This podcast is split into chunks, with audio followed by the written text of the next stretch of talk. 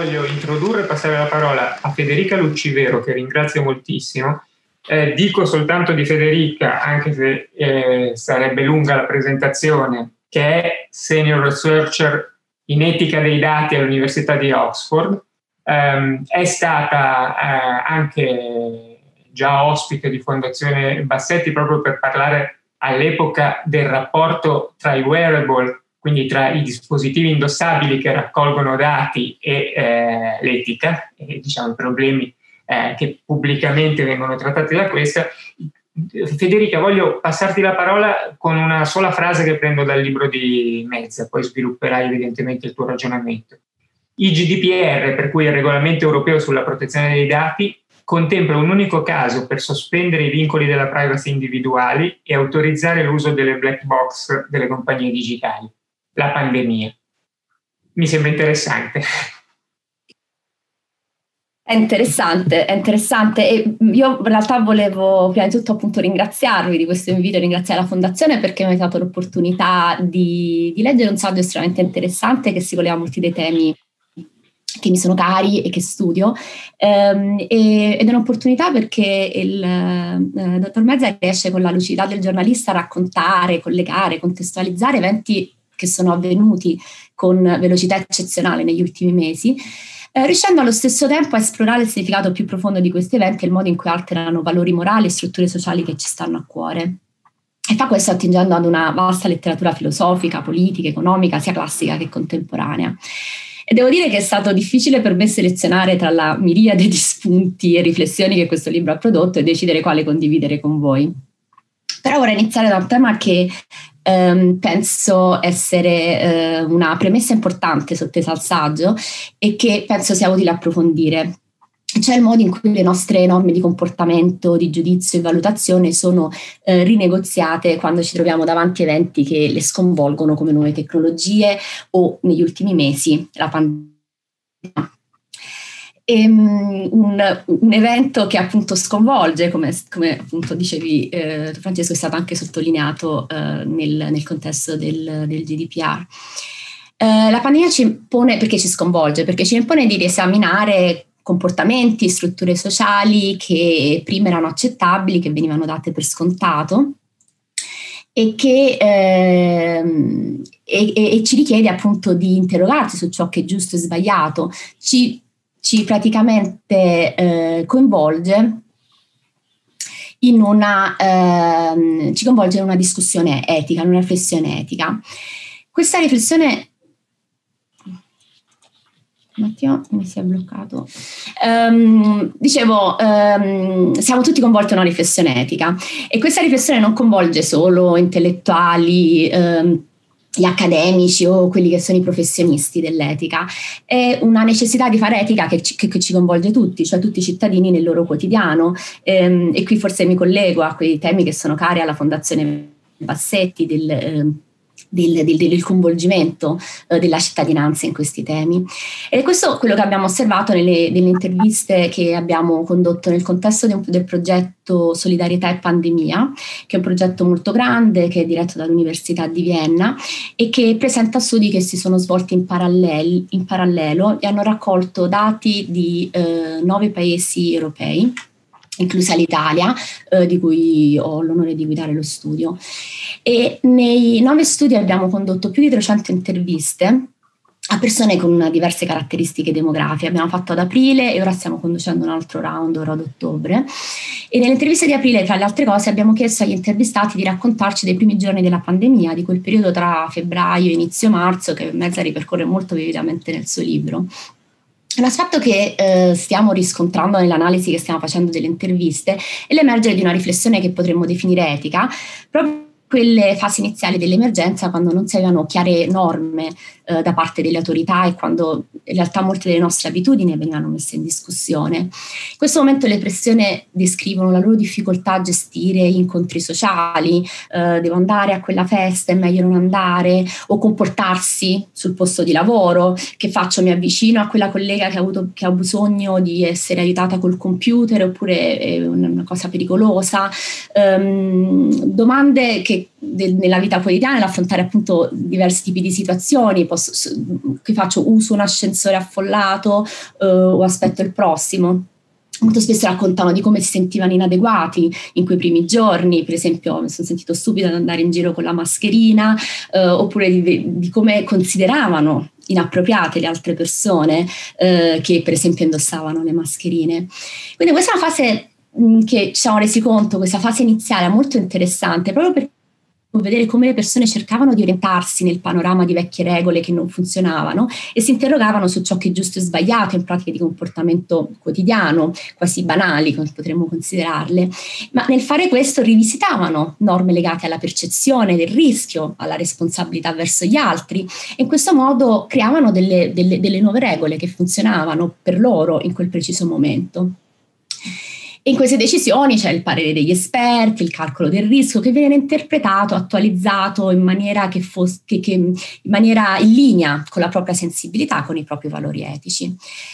E come mh, mm, ci dicono questo filosofo olandesi Swistre Rip, eh, rivisitando le teorie pragmatiste di, di John Dewey, possiamo immaginare l'etica come la punta emergente e visibile di un iceberg ehm, quello che è sotto la superficie dell'acqua è una montagna di norme, di regole che accettiamo spe- praticamente senza interrogarci. Um, alcuni eventi appunto mh, scatenati da, da sviluppi da innovazione tecnologica oppure in questo caso dalla pandemia mettono in discussione alcune di queste norme che sono sommerse, le portano a galla e scoprendole le rendono visibili.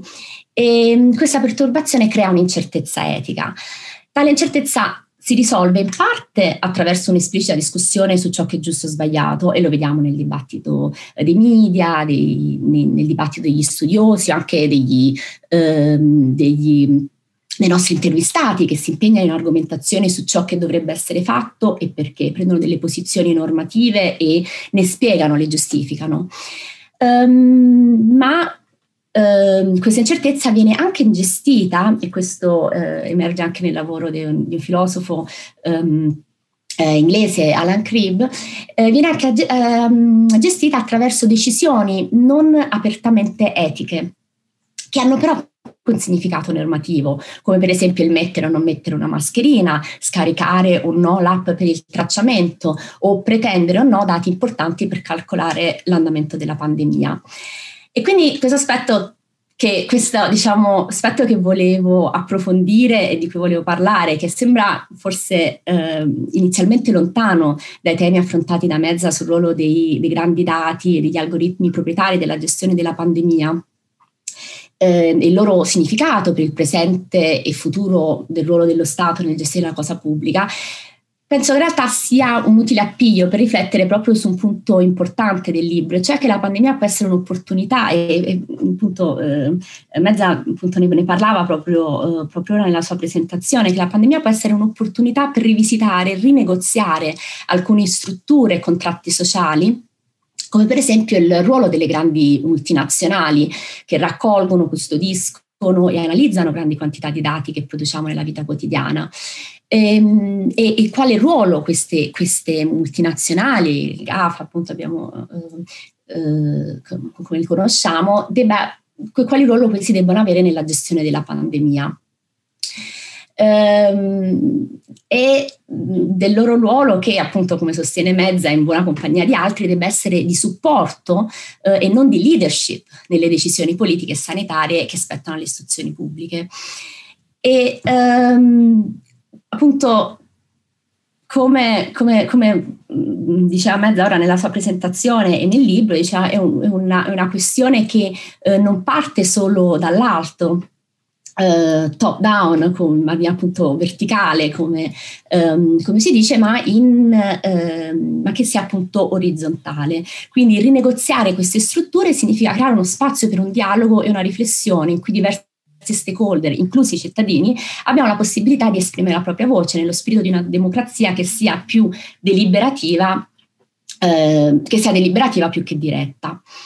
E allora sì che la pandemia è un'opportunità per capire come l'incertezza etica viene risolta attraverso nuove norme, ma anche attraverso decisioni che sembrano eh, fattuali, Uh, ma non sono mai neutrali da un punto di vista etico. Significa rivisitare le norme, le decisioni, riflettere su ciò che è giusto e sbagliato. Una riflessione che parte dall'interrogarsi su come eh, salutare o stare vicino ad un amico, ma passa per la decisione di scaricare o no l'app come immuni e continua con domande sul ruolo che Google e Apple devono avere nelle scelte politiche.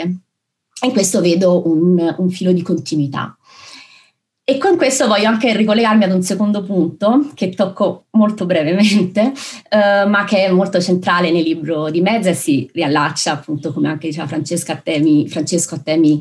ehm, che studio da vicino, che sono quelli dell'etica della medicina, della precisione, dell'automazione, l'uso di algoritmi e big data in, nello spazio complesso e difficile da definire, difficile da eh, quindi è difficile identificare dei, dei, confini precisi, cioè che lo spazio tra la pratica clinica, la ricerca e ora, specialmente nel contesto della pandemia, la sanità pubblica. In particolare eh, volevo eh, dire due parole sull'uso delle app per il tracciamento. E, mh, Mezza analizza la fase emerge- emer- emergenziale della pandemia come, cito, una saldatura dei due motori della privatizzazione digitale della nostra vita, tele- telemedicina e smart city, e spiega come questa sia un'opportunità da parte di soggetti terzi, come appunto le grandi, grandi monopoli, le grandi multinazionali del digitale, per appropriarsi di dati personali provenienti da sfere pubbliche e intime della nostra vita, senza alcuna finalità terapeutica. Il fatto che alcune funzioni tipicamente nelle mani dello Stato, della cosa pubblica, come l'analisi dei dati sanitari, siano stati delegati ai privati, implica la perdita, eh, secondo me, di un'autorità, leggi- di un'autorità e legittimità da parte dello Stato. E quindi l'app Immuni in questo contesto è un esempio di questa crisi delle autorità pubbliche, Um, come dice l'autore, è un tentativo fallito di creare uno strumento utile per il tracciamento perché le autorità pubbliche hanno ceduto al diktat di Google e Apple rispetto alla decentralizzazione dei dati e alla impossibilità di geolocalizzare gli, gli infetti. È un argomento che critica gli oltranzisti della privacy e della protezione dei dati e coloro che si sono opposti alla possibilità che lo Stato possa sorvegliare i suoi cittadini. È un argomento che in realtà mi trova sostanzialmente d'accordo, però di cui vorrei mettere in luce alcune complessità, apportando nuovamente delle riflessioni eh, che vengono dal lavoro di ricerca che ho fatto ultimamente su queste app. Lavoro fatto sia nel contesto del progetto Solidarietà e Pandemia che citavo prima, ma anche di un altro progetto finanziato dalla Wellcome Trust e centrato su interviste fatte a sviluppatori, comitato etico e scientifico e utilizzatori della versione inglese dell'app di tracciamento. Ci tengo a precisare che queste idee in realtà sono nate e si sono evolute in stretta collaborazione con eh, i colleghi con cui lavoro a questi progetti e in particolare Luca Marelli, ehm, che probabilmente alcuni di voi conoscono, Gabriel, eh, Gabriel Samuel e Stephanie Johnson. Um, la Pimone è spesso stata presentata da giornalisti, opinionisti, eticisti come eh, scelta, una scelta tra due valori, quello della privacy e quello della sicurezza o della salute pubblica. C'è chi ne ha parlato in toni entusiastici come una soluzione per uscire dal lockdown in sicurezza e per consentire un trattamento facile, efficiente ed efficace. E c'è chi ne ha parlato invece in toni molto allarmati e allarmistici, come una minaccia alla libertà individuale, un'intromissione dello Stato, che tutto sa è un rischio di una pericolosa e scivolosa discesa verso uh, forme di sorveglianza degli individui. Entrambi gli argomenti sembrano dare per scontato che l'app funzioni come sperato e nelle nostre interviste abbiamo identificato in realtà cinque attitudini e posizioni eh, dei nostri intervistati e poi come dicevo, diciamo, su questo siamo basati su 300 interviste, ehm, posizioni rispetto all'app e, e, che presentano in realtà delle sfumature interessanti tra questi due estremi degli entusiastici, degli entusiastici e gli oppositori. Uh, una di queste posizioni è quella degli scettici, cioè di coloro che non si fidano della realizzabilità e dell'efficacia dell'app. In soldoni la posizione non penso che l'app funzionerà, quindi non ha senso scaricarla. E qui è interessante quello che Mezza dice a proposito della depotenzializzazione di queste app, cioè del fatto che sono un tentativo fallito, perché questa stessa prospettiva era condivisa sin da aprile da alcuni dei possibili utenti ed ha in qualche modo un valore proattivo, di quasi di profezia che si autoavvera quando condivisa da molti che decidono di non usarla, perché sappiamo che l'app per funzionare ha bisogno di essere scaricata e utilizzata almeno dal 60% della popolazione. Quindi la domanda è da cosa è data questa sfiducia nelle app, eh, nell'efficacia eh, e nella funzionalità delle app? Le persone che abbiamo intervistato erano scettiche della capacità eh, organizzative delle istituzioni, delle istituzioni pubbliche a gestire l'app, integrare in un sistema di tracciamento eh, e test che sia efficace. Non è solo una questione di fiducia nel governo e nell'agire in modo etico, eh, rispettoso dell'autonomia del, del cittadino. Ehm, I nostri interessati non si, si, si, si, facevano domande sull'affidabilità della struttura governativa, o meglio della governance, la struttura di governance esistente. E in questo contesto il ruolo per esempio delle multinazionali, il capitalismo della sorveglianza di cui parla Shoshana Zuboff, eh, non sembra un problema. La posizione dei cittadini rispetto alle app è fondamentalmente una relazione di fiducia o mancanza di fiducia nel governo nazionale e locale o nella preparazione, eh, nella digitalizzazione della società. E ehm, in questo senso è molto interessante appunto eh, pensare all'importanza del ruolo delle, de, delle, comunità e dell'azione e della rinego- rinegoziazione dei ruoli dal basso. E, in realtà io concordo con Mezza che sostiene che obbligatorietà e geolocalizzazione avrebbero reso l'app uno strumento più utile,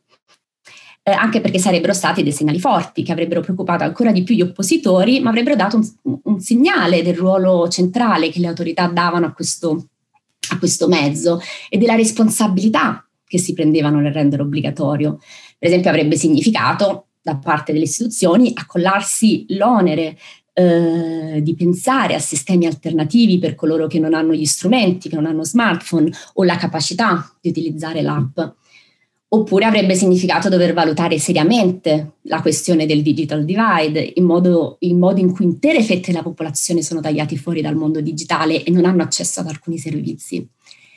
Insomma, c'è da chiederci se la scelta di rendere l'app volontaria sia stata fatta più per evitare di dover affrontare questioni di distribuzione delle risorse eh, e di pari opportunità che per proteggere l'autonomia dei cittadini. Nel fare questa scelta lo Stato ha devoluto alcune delle proprie responsabilità di protezione e sicurezza dei cittadini ai cittadini stessi, vantando di rispettare la libertà di scelta, ma in realtà abdicando ai propri doveri, acconcentrando invece i propri sforzi in una subdola campagna di responsabilizzazione dei cittadini.